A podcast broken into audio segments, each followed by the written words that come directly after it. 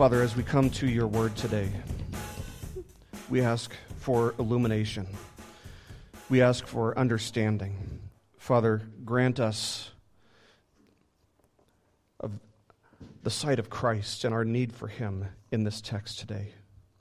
Grant us an understanding of our desperate need to bring our needs to you and to trust all things in your hands. Father, give us clarity of mind. Give me clarity of speech. And Lord, may this glorify you.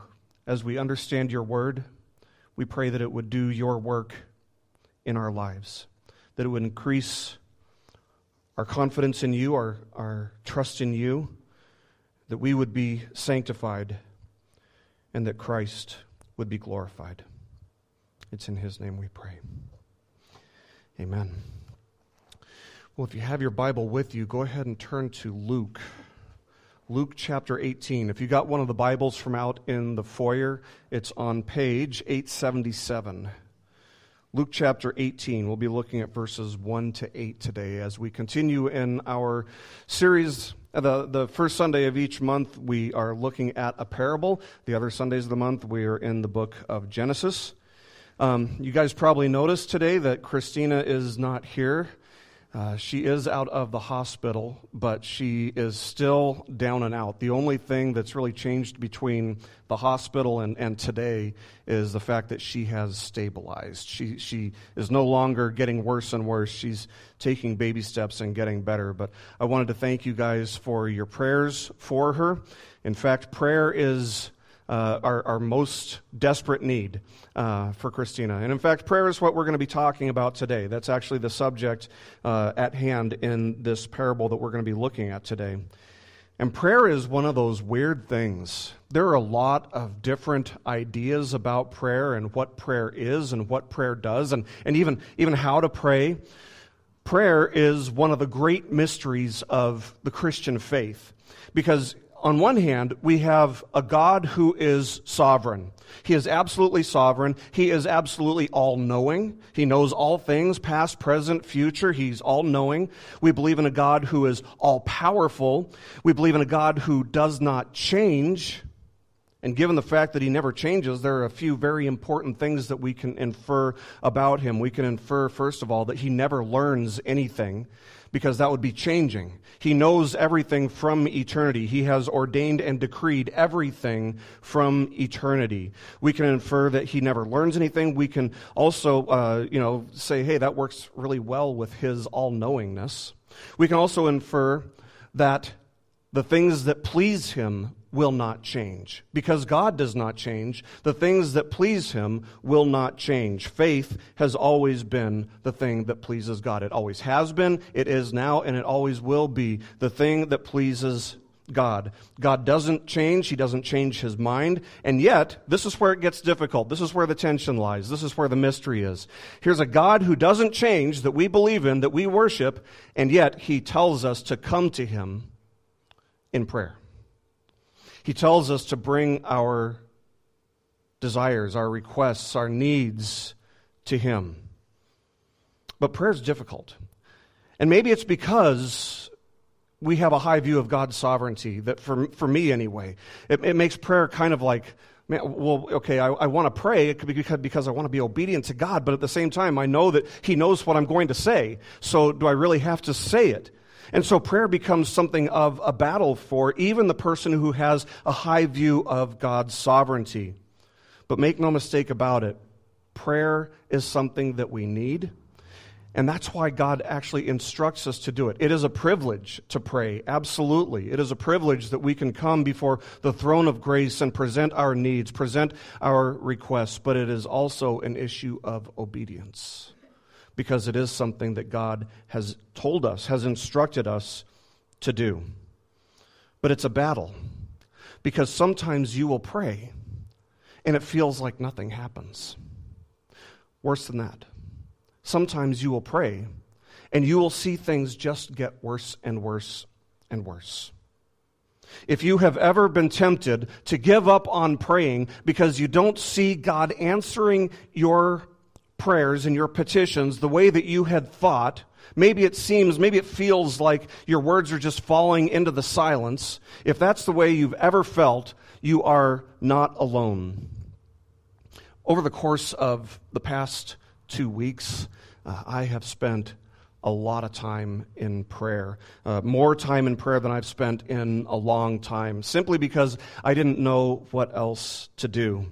You guys probably know two Thursdays ago, I had to rush Christina to the emergency room. She had uh, a case of pancreatitis, and it was kind of hectic and a, a, little bit scary in the emergency room, if I'm being perfectly honest, because as the doctors were trying to diagnose her, they're mentioning everything from gallstones to liver failure to cancer. They're, they're just, and they're throwing this stuff out there. It was a young doctor who didn't know to, to keep those things hush hush from the patient. And, and so I'm hearing all these things, I'm saying, my only option here is just to pray. It's just to pray. It forced me to my knees, so to speak. And so I prayed and I prayed and I prayed for, for days. And the, the thing is, as I was praying, I wasn't seeing any improvement in Christina's condition. In fact, she was just getting worse and worse and worse. Last Saturday night, she hit the kind of the, the height of, of her uh, of her suffering, of her condition, where her, her pulse went to over 130 and her oxygen levels dropped. And she didn't even tell me about it because she knew I had church on Sunday morning. But I knew when I didn't hear from her, I knew that something was, was wrong. The truth is, you know, while I was praying and I was, and I was trusting in, in God to hear my prayers and to answer my prayers, we don't always know exactly how God's sovereign, immovable, unchangeable plans interact with our prayers to God for Him to act on our behalf. We don't know how those two things exactly work together. Like with election, there's a great veil of mystery about it. God works out all things in accordance with his own perfect sovereign will. We believe that, but at the same time, James reminds us that sometimes we have not because we ask not. And sometimes we have not even though we've asked because we asked with the wrong motivation. In the Sermon on the Mount, Jesus taught this, Matthew 7:11. He said, "If you then who are evil know how to give good gifts to your children, how much more will your Father who is in heaven give good things to those who ask him. We're not sure exactly how that works with his unchanging plans and his unchanging sovereignty, but there is some kind of interaction there. The truth is that sometimes God doesn't answer our prayers the way that we think he should. Sometimes he doesn't answer them as quickly as we would like. Sometimes he doesn't answer our prayers at all if we're asking for the wrong things or in the wrong way with the wrong motivation. And because of our own short sightedness in this matter, Jesus told a parable that came to be known as the parable of the persistent widow. It's found in Luke chapter 18, verses 1 to 8, and the central point of this parable is that we must not grow weary we must not grow discouraged. We must not become jaded when it comes to prayer. Rather, we must remain both faithful and persistent. So we start with verse 1. Matthew, or, uh, Luke chapter 18, verse 1. Luke tells us this. He says, And he, speaking of Jesus, and he told them a parable to the effect that they ought always to pray and not lose heart.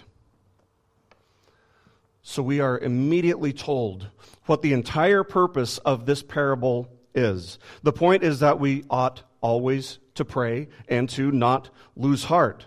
We can't allow ourselves to become discouraged, even when it feels like our prayers are falling on deaf ears. And we must not despair, because when you despair, despair is ultimately when you have given up on God. That's what despair is. And so despair is actually a sin. And you, you hear Paul talking about the affliction and the, the, the, trials and tribulations that he and his people, uh, his, his ministry team had to go through. And they said, We're, we do not despair. In other words, we, we haven't given up on God. And that's what happens when we despair. We must not despair. One of the things that will cause you to despair, one of the greatest dangers that we face when it comes to prayer or just when it comes to the Christian life is listening too closely to your emotions. If you want to know one of the quickest ways to become discouraged, one of the quickest ways to reach despair, one of the quickest ways to become a heretic is to follow your feelings, to let your feelings shape your thoughts and ideas about God, to let your, your feelings shape your theology, your understanding of God. Because the truth is, our feelings don't always lead us to truth. More often, they lead us away from the truth. The heart is deceptive, and that's what the feelings are included in. But the truth is that God didn't just give you a heart. He gave you more than a heart. He also gave you a mind. He didn't just give you emotions. He also created you to be rational. He designed us with a, a, system override, so to speak, where our mind can veto what our heart might be telling us. And one of the things that we always want to do when we study a parable is to be rational. Is to be rational. We, we want to look at the parable not only in itself, but we want to look at it in its greater context. We want to see why Jesus is even telling the parable that he's telling. And verse 1 tells us, right? It tells us what this parable is going to be about, right? Yes. But we need to look beyond that. We want to ask a few more questions like why does Jesus take this moment right here to tell them to pray with persistence? Why is it that he did it right here? Why not later? Why not earlier? And looking back at the previous chapter, isn't this interesting? If you look back at the previous chapter, you'll see that the parable was preceded by a discourse on the end times. He, has this whole eschatological section, uh, pretty brief discourse, leading right up to verse 1. Look at chapter 17, verse 30.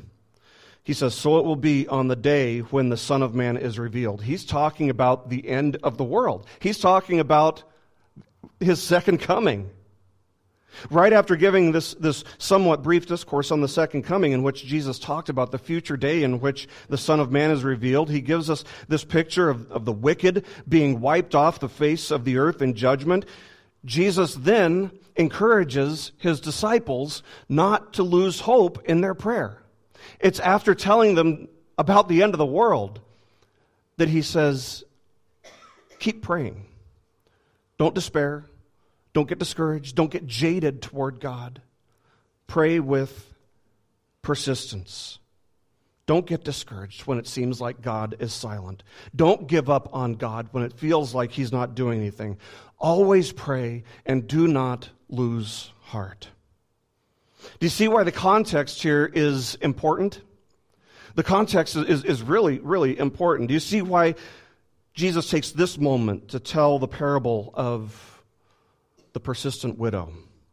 Understanding what led up to this parable gives us kind of a lesson in between the lines, so to speak. The principle is that no matter how difficult a situation might seem, no matter how bleak or how wicked or how evil the times may seem, when it feels like everything's falling apart, when it feels like the world is coming to an end and it's on the cusp of eternal judgment and destruction, God's people, we as Christians, must be persistent in prayer.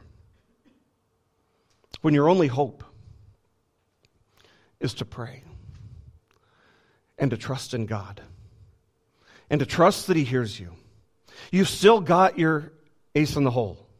You've still got your best option on the table.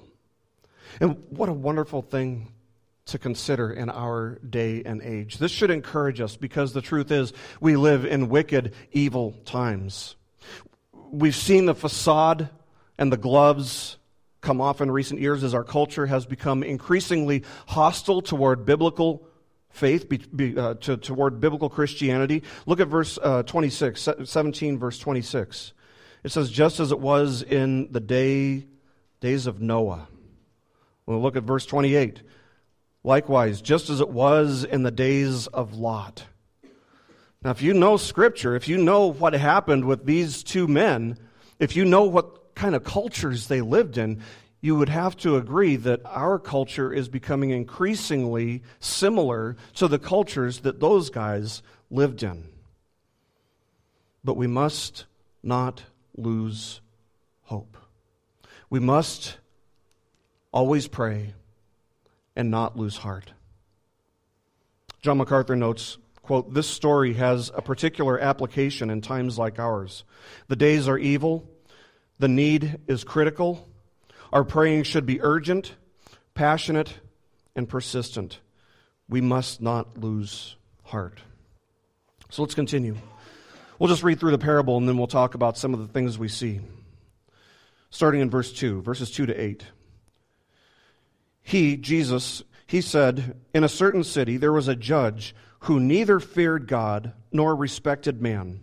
And there was a widow in that city who kept coming to him and saying, Give me justice against my adversary. For a while he refused, but afterward he thought to himself, Though I neither fear God nor respect man, yet because this widow keeps bothering me, I will give her justice so that she will not beat me down by her continual coming. And the Lord said, Hear what the unrighteous judge says. And will he not, and will not God give justice to his elect, who cry to him day and night? Will he delay long over them? I tell you, he will give justice to them speedily. Nevertheless, when the Son of Man comes, will he find faith on earth? So, verse 2 introduces us to one of the two main characters in this parable a judge. And this judge is immediately revealed to be a fool. He's a foolish judge. Proverbs chapter 9 verse 10 says, The fear of the Lord is the beginning of wisdom. And the first thing we learn about him is that he has no fear of the Lord. And notice that it says that the fear of the Lord is the beginning of wisdom. It's not the end of wisdom. It's not in between. It's the beginning of wisdom. That's the first step toward being wise. And this judge hasn't even taken that first step toward being wise. This judge is a fool. There is no legitimate worldly wisdom that does not contain, that does not exercise a healthy dose of the fear of the Lord. Without the fear of the Lord, the most that a person can hope to be, without the fear of the Lord, the most that a person can aspire to be is a fool. But the fact that this judge doesn't fear the Lord tells us more about him than just the fact that he is a foolish judge. Not what not the type of quality that you want in a judge, but there's more. He also is not bothered by evil. Imagine a judge who isn't concerned about evil. Proverbs chapter 8 verse 13 says, "The fear of the Lord is hatred of evil." So he doesn't fear the Lord, he's, he's unwise, and he does not hate evil. That's not the ideal description of a judge by any means. If a person doesn't fear the Lord, they just will not hate evil. And that doesn't mean that they're going to be neutral toward evil either. There is no being neutral toward evil. Evil is one of those things that you either love or you hate. And so we immediately learn that this judge is not only a fool, but he's also a sinner who is completely corrupt. In addition to his foolishness and his corruption, Jesus tells us he doesn't respect man. Notice it doesn't say that he doesn't fear man. It says he doesn't respect man. And in one sense, you might be thinking, well, that's good not to, for a judge to not be a respecter of, of persons, in the sense that that might imply that he's un, uh, you know, unbiased or, or impartial or, or neutral, as, as you know, impartial as a judge could be, perhaps, uh, and, and that would be a good quality for a judge. But in another sense, and I believe that this is the sense that Jesus is trying to communicate here, it is also a bad thing because it tells us that he has no compassion. He has no compassion toward those who have just causes. He's apathetic toward the needs of people who are destitute, and he, inter- he isn't interested in supporting justice at all. Now, it seems to me that there are really only two reasons that a person would become a judge. The first reason is that a person loves justice. And, and, that's ideal, right? We want a judge who, who loves justice. What, what kind of a person wants to stand before a judge who doesn't love justice or worse yet, hates justice? So the first reason that a person would become a judge is because they, they love justice. But the second reason is because they love power. So it's either because they love justice or it's because they love power. And in this judge's case, it seems fairly clear that it's the latter. He's a judge not because he loves justice, he's a judge because he loves power. And to compound, to, to exacerbate, to, to multiply his wickedness, we see that he's actually completely aware of these qualities, the fact that he doesn't fear God or respect man. He's aware of these qualities within himself. Look at verse 4. For a while he refused, but afterward he said to himself, Though I neither fear God nor respect man. So he knows these things about himself. He's, it, it's not that he's ignorant. It's not that somebody just needs to go to him and say, Hey, judge, you know, you, I've been noticing that you don't fear God and you don't respect man. No, he already knows that. He'd say, Tell me something I don't know. He knows that he is corrupt. Worse than that, he seems to take pride in the fact that he is corrupt. Now, in our day and age, you would think that a judge like this would be all over social media, ideally, at least we would hope. Uh, we would hope that the news would be covering him and you know, exposing uh, his, his, uh, his indifference toward justice, and that the public would demand that he would be replaced. But that was not how things worked in first century Israel. For them, for first century Israel, this would have been a common description for a judge. Judges were rich people, they were powerful people, and it's not that they started at the bottom and worked toward the top. No, usually to have a position of influence like a judge would have in first century Israel required that you actually buy the position. You had to bribe somebody to give you that position. So this judge isn't there because somebody thought that he would be the best man for the candidate. He's not there as somebody who is accountable to somebody else. No, this guy is basically untouchable. Judges wouldn't often be replaced. They would sometimes be assassinated, but they wouldn't often be replaced for failing to do their job, for failing to administer justice. And so, for that reason, justice was very hard to come by in first century Israel. Now, one of the probably most common mistakes that people make when they read this parable is they think that this judge is a comparison to God, that this judge is a picture of God, that he represents God. And perhaps in, in, in one sense he does, in the sense that he's supposed to administer justice. He, he's, he's the higher authority who's supposed to administer justice. Maybe in, in that sense he represents God. But we need to understand that this judge actually isn't being compared to God. He's being contrasted with God. It's kind of one of those uh, how much more types of stories. If, if this corrupt judge who hates justice, who, who hates uh, who hates what is good and, and loves evil, if, if he's willing to do this, how much more is a good God who loves his people willing to act on their behalf? And administer justice. In verse 3, we're introduced to the second character of the parable. It's a woman, it's a widow.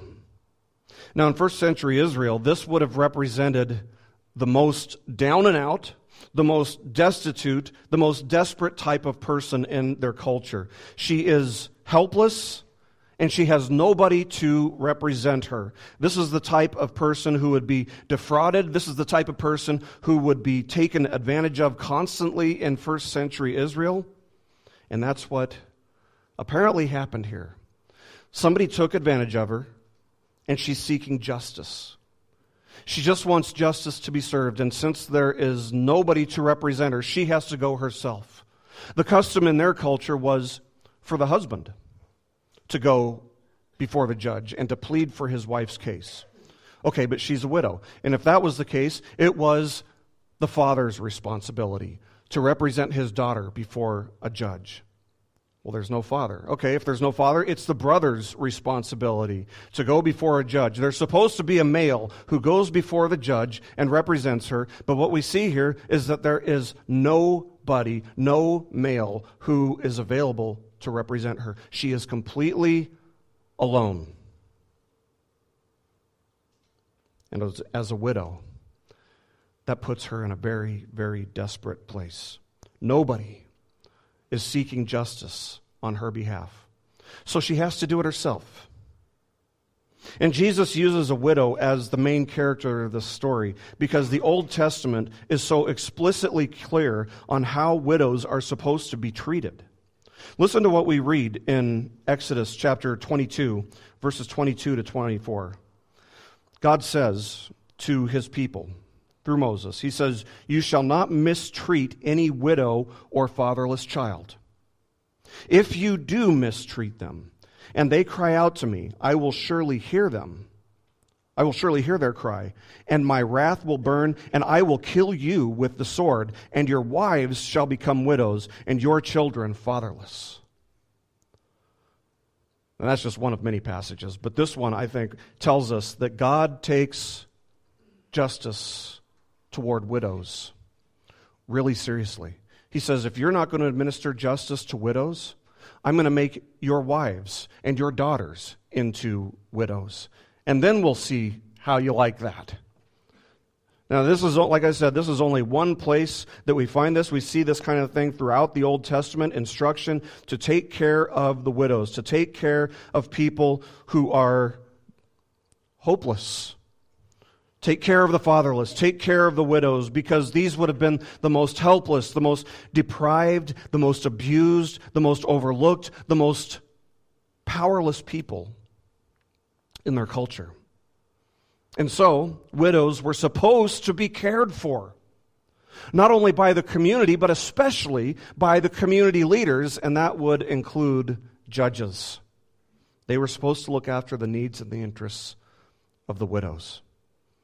All this woman wants is justice. That's all she's asking for. She's not asking for special treatment.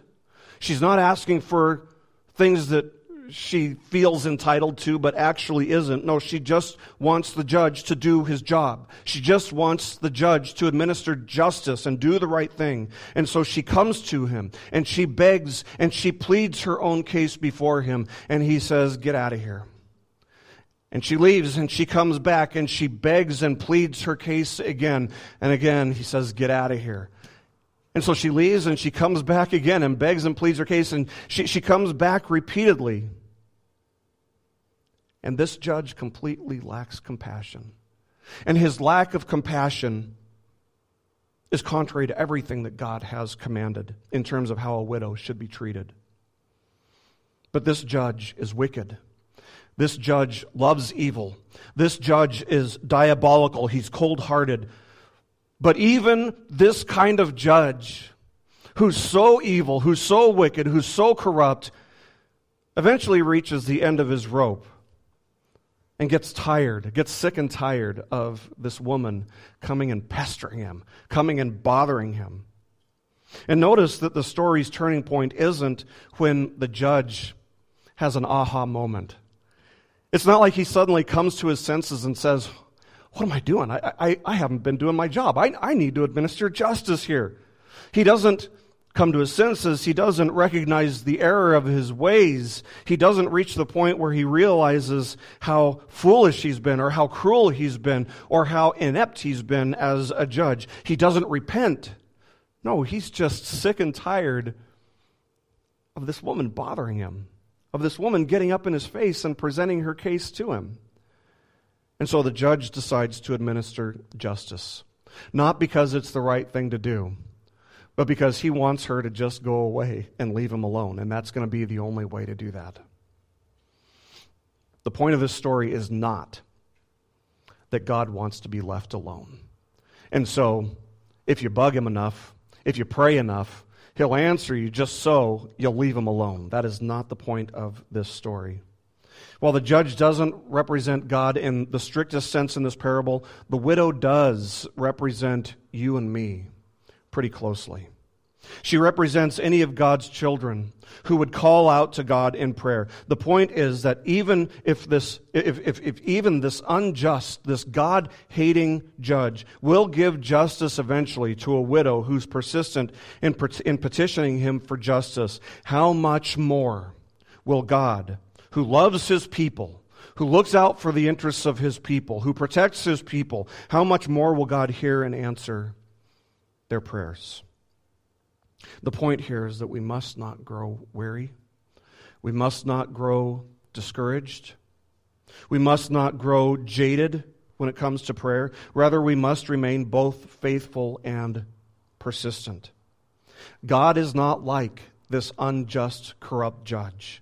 No, God is compassionate toward the weak. God is compassionate toward the powerless. God is merciful toward the destitute people like you and me. But we must see that one of the principles that's found in this parable is that God hears the prayers of some people and will answer the prayers of some people. It doesn't say that he will find uh, that, that, that anyone who petitions him for anything will find favor in his eyes. Look at verse 7 with me. Chapter 8, verse 7. Jesus says, And will not God give justice to whom? his elect. To whom will God listen? To whom will God grant justice? Who will he not delay giving comfort to? The elect. His people. Only his children may approach the throne of grace with confident assurance that their prayers will be heard and answered. You see, the truth of the matter is, God is not the father of all men.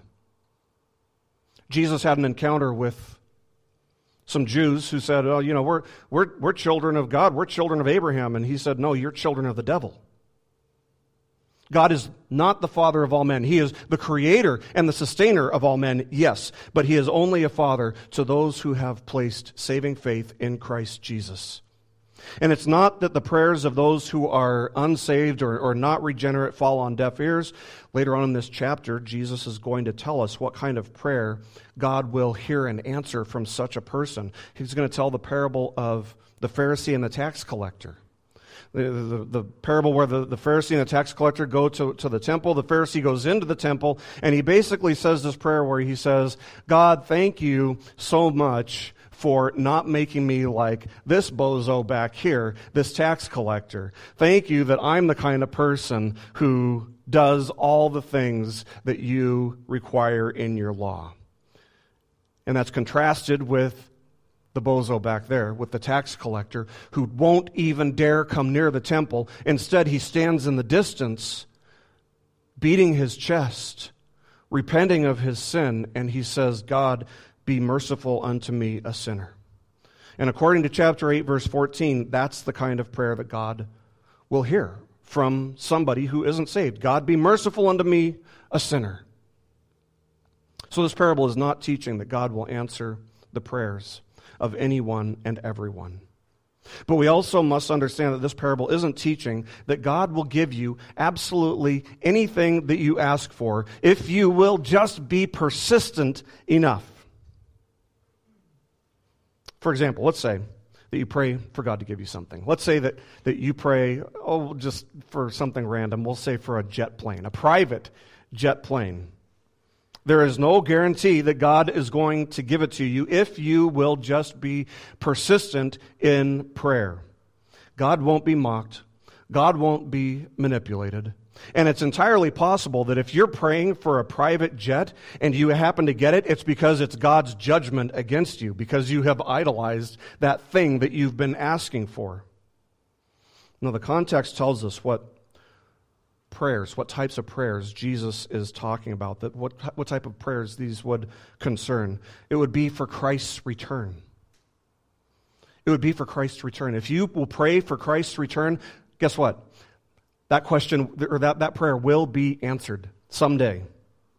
That prayer will be answered, even if his return turns out to be further in the future than we'd like, or fulfilled at a time further away than we would desire or expect.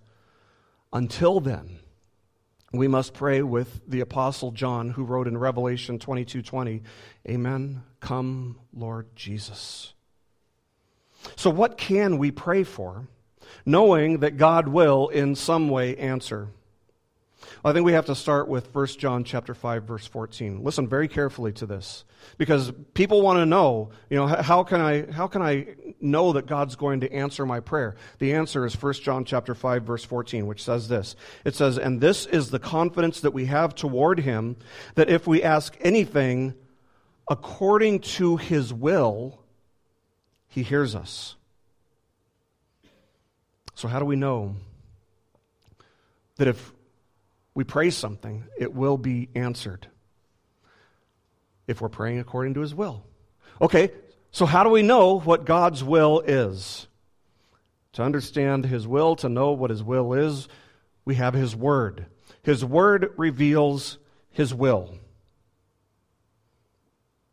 So, you can pray for a private jet until you're blue in the face, but there is not one verse, there's not one passage, there's not one word in Scripture that promises that if you will be persistent in asking God for a private jet, that He will do it, that He will give it to you.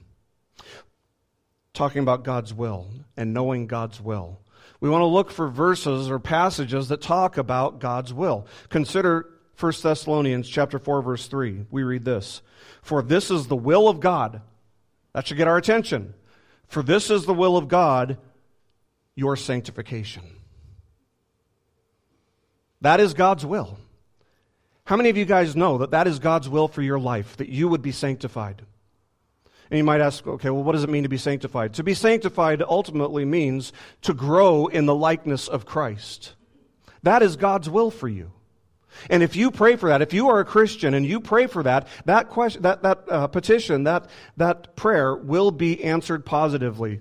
God will make you more like Christ. In fact, Romans chapter 8, verses 28 and 29 says that God's causing all things to work toward that end. God is causing all things to work for His glory and for the sanctification of His people. Sanctification is God's work in us, whereby He makes us more like Jesus, and sometimes that includes suffering. Sometimes that includes hardship and affliction. But that is God's desire for every single one of his children. And make no mistake about it, friends. You should be praying for your sanctification. You should be praying that God would use your circumstances to sanctify you. When you are in trouble, when you are in distress, when you are in affliction, when you're being afflicted, if you will pray for this, God will answer that. I can't even tell you guys how many times over the course of the past two weeks this has been my prayer. In fact, I would say this has been my primary prayer while Christina's been in the hospital. My prayer sounds something like this God, will you please heal her? But if that's not your will, above all, will you please sanctify us in this situation?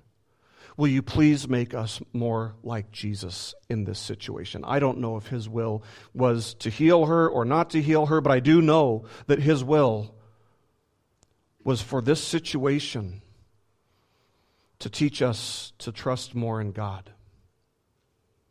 And that's how it is for every one of you, whatever, whatever the situation may be. Maybe it's a cancer diagnosis, maybe it's a foreclosure on your house, maybe whatever, it's a car accident. If you would pray this, God, I don't know what your will is for the outcome of this situation, but I do know that you desire for me to be sanctified. I do know that you desire for me to be more like Jesus. And so if I must suffer, Lord, grant me the strength and the wisdom to suffer for the glory of Christ. And that was my prayer for the most part for the past couple weeks. Why? because I know that that's a prayer that God will answer. And He did answer. Now, as a general rule, when you're talking about God's will, God's will is that His people would grow in Christ's likeness, that they would grow in holiness, that they would grow in godly virtue, and by growing in those things, that they would become more like Jesus. So anything that serves as a legitimate means toward that end is God's will. And anything that obstructs that, or anything that hinders that, or anything that is completely against that is not His will. And let's be perfectly honest about that private jet. There's a good chance that it would actually hinder your growth in godliness. Now, somebody may say, well, you know, okay, so this is great on a, on a theological level, but what about on a practical level? Because I'm, you know, I'm considering a, a, job change, or I'm considering getting a new house, or I'm considering, you know, this person as my, as my spouse. How do I know what God's will is for practical things like that? And in response, I would say, first of all, you want to make sure that whatever you do isn't going to be something that hinders your growth in Christ's likeness. You want to make sure that none of the options that you're considering would explicitly violate, would, would, would go against what God has explicitly revealed in His Word about His will. You know, you don't need to think too hard uh, about whether or not God wants you to switch careers to become a scam artist. Why not? You know, why doesn't God want you to become a con man? You know, you know, somebody comes to you and says, I think God's calling on my life is for me to steal from people. You can, with confidence, say, no, it's not. And I know this because the Bible says, thou shalt not steal. I mean, it's as simple as that. So you want to make sure that whatever options you are pursuing don't explicitly violate God's word. Generally speaking, the rule of thumb would be to pursue something that you know would not hinder, would not inhibit your walk with Christ. Something that may even promote your walk with Christ or advance your growth in Christ's likeness. Now, let's be honest. Getting an increase in salary could be a good thing, but it could also be something that inhibits or, or hinders your growth in Christ's likeness. If what you pursue wouldn't hinder or obstruct or, or, you know any of those things hold you back from growing in Christ's likeness, then proceed prayerfully, trusting that if God doesn't want it to happen, it won't. And that's kind of scary, huh? Thinking, okay, well, I'm, I'm just going to proceed prayerfully, not knowing if this is God's will. But let's think back. Think about Paul when he's writing to Romans, to the Romans. He's saying, um, you know, I, I've desired to come and see you. I wanted to come and see you for years. He wanted to go and see the Romans. Why did it never happen? It kept getting blocked. Why did it never happen until the end? Until he went to jail. Because that God's will was that it wouldn't happen yet. Think about what Luke says of Paul's missionary journeys in Acts chapter 16, verse, verse 6, where he writes, And they, speaking of Paul's ministry team, the missionaries, they went through the region of Phrygia and Galatia, having been forbidden by the Holy Spirit to speak the word in, uh, in Asia. Verse 7 And when they had come to Mysia, they attempted to go into Bithynia but the Spirit of Jesus did not allow them. So here they are. They're pursuing something godly. They want to do something right, right? They want, they want to preach the gospel in these areas where the gospel hasn't been preached yet. They want to go into these areas. That's a good thing. You would think that that's God's will. And so they are proceeding prayerfully, and it doesn't happen. Why? It tells us why it doesn't happen. Because God doesn't let it happen. It was against the will of the Holy Spirit, it was against the will of Christ for whatever reason. And we don't have to know what that reason is. We just know that that was his will at that time. It wasn't for them to do at that time. So, this is where we have to understand that God has a moral will. That's where you would say, you know, thou shalt not, or, or do this or don't do that. That's his, his moral will. He also has what's called a permissive will. And that's where you have to understand that if God doesn't want you to do something, it ain't going to happen. It's not going to happen. If it's something that doesn't violate his moral will, if it's just kind of, kind of open, if God doesn't want it to happen, it's not going to happen. So, for a morally neutral decision like a job change or, or buying a new house or whatever, proceed prayerfully yielded to the Lord, trusting that He will prevent what He will prevent and He will allow what He will allow. And finally, consider what Jesus says in John chapter 6, verse 39. Jesus says this He says, And this is the will of him who sent me. That should get our attention, right? Here it is God's will. This is the will of him who sent me, that I should lose nothing of all that he has given me, but raise it up on the last day. What's he talking about? He's talking about his people. He's talking about the people that the Father bring to him, and he, he says God's will is that I don't lose even one of them, and I will raise them up on the last day. If you pray for that, if you pray that Christ would strengthen your faith and that he would not lose you, that he would raise you up on the last day, that prayer will be answered.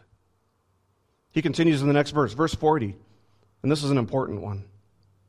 He says, For this is the will of my Father, that everyone who looks on the Son and believes in him should have eternal life, and I will raise him up on the last day. There's God's will. That you would look to Christ, that you would trust in Christ, and that Christ would raise you on the last day.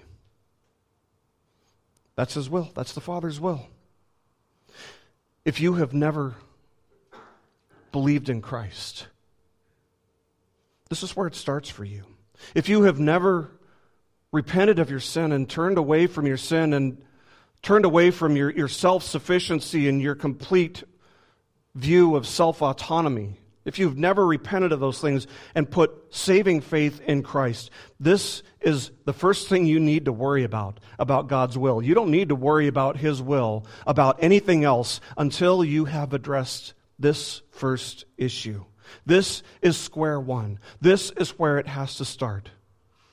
God's will if you are not in Christ, if you have never trusted in Christ, God's will is that you would look to Christ and believe in Him. And then we'll deal with the other stuff. We'll deal with the stuff, the other issues of His will further down the road, like being sanctified. But if you have never put saving faith in Christ, if you have never trusted in Christ alone, He is the only mediator between man and God. There is only one God, there is only one mediator, and that is Jesus Christ. God's will, if you have never trusted in Him, is that you would trust in Him alone. As James Montgomery Boice said, he said, God, quote, will not teach you spiritual calculus until you have mastered rudimentary math. If you're not in Christ, if you have never trusted in Christ, until you do this much, you are spiritually dead. Until you do this much, you are God's enemy. Until you do this much, you are under God's wrath. Until you do this much, all you can look forward to is God's judgment upon you. We don't know exactly how God's sovereign, unchanging plans interact with our prayers for God to act on our behalf. But we do know that He instructs us to pray, and we do know that He works out all things according to his own perfect sovereign will. And as a Christian, one of the goals for you individually is for you to get sanctified to the point where you're willing to say, That's enough. That, that, that's good enough for me. It's good enough for me that I know that God is sovereign and works all things out according to his will. So pray. Like this widow. Pray. Be persistent. Know God's will. Pray that. But if there's anything beyond that, pray for pray for that. Pray for things that aren't explicitly outlined that we should pray for in Scripture. If you have a, de- a desire, if you have a need, pray for that. Be persistent, but know God's will. And if there is anything that you ask, ask with the right motivation. As you grow in Christ's likeness, the things that you once desired will be replaced by the things that God desires. And so your natural prayer will be to pray, Thy will be done. So may God grant us the grace and wisdom to pray in accordance with His will for the glory of Christ, which is also His will, and that we would do so with persistence. Let's pray.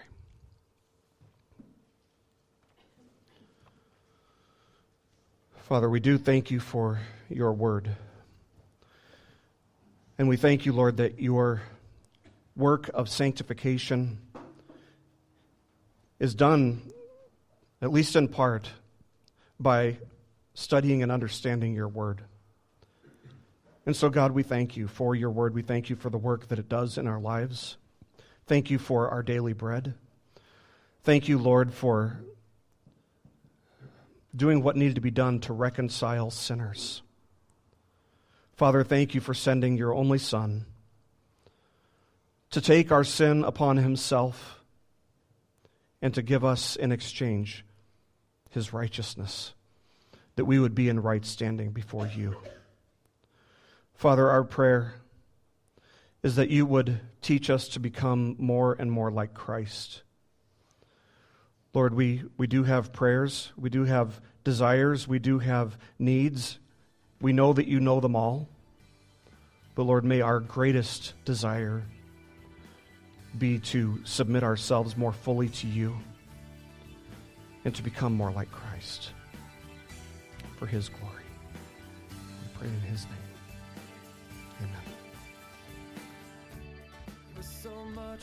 This message has been brought to you by BibleStudyPodcasts.org. We are a listener supported ministry. If this is your first time listening to us, we thank you so much for joining us and we ask nothing further from you.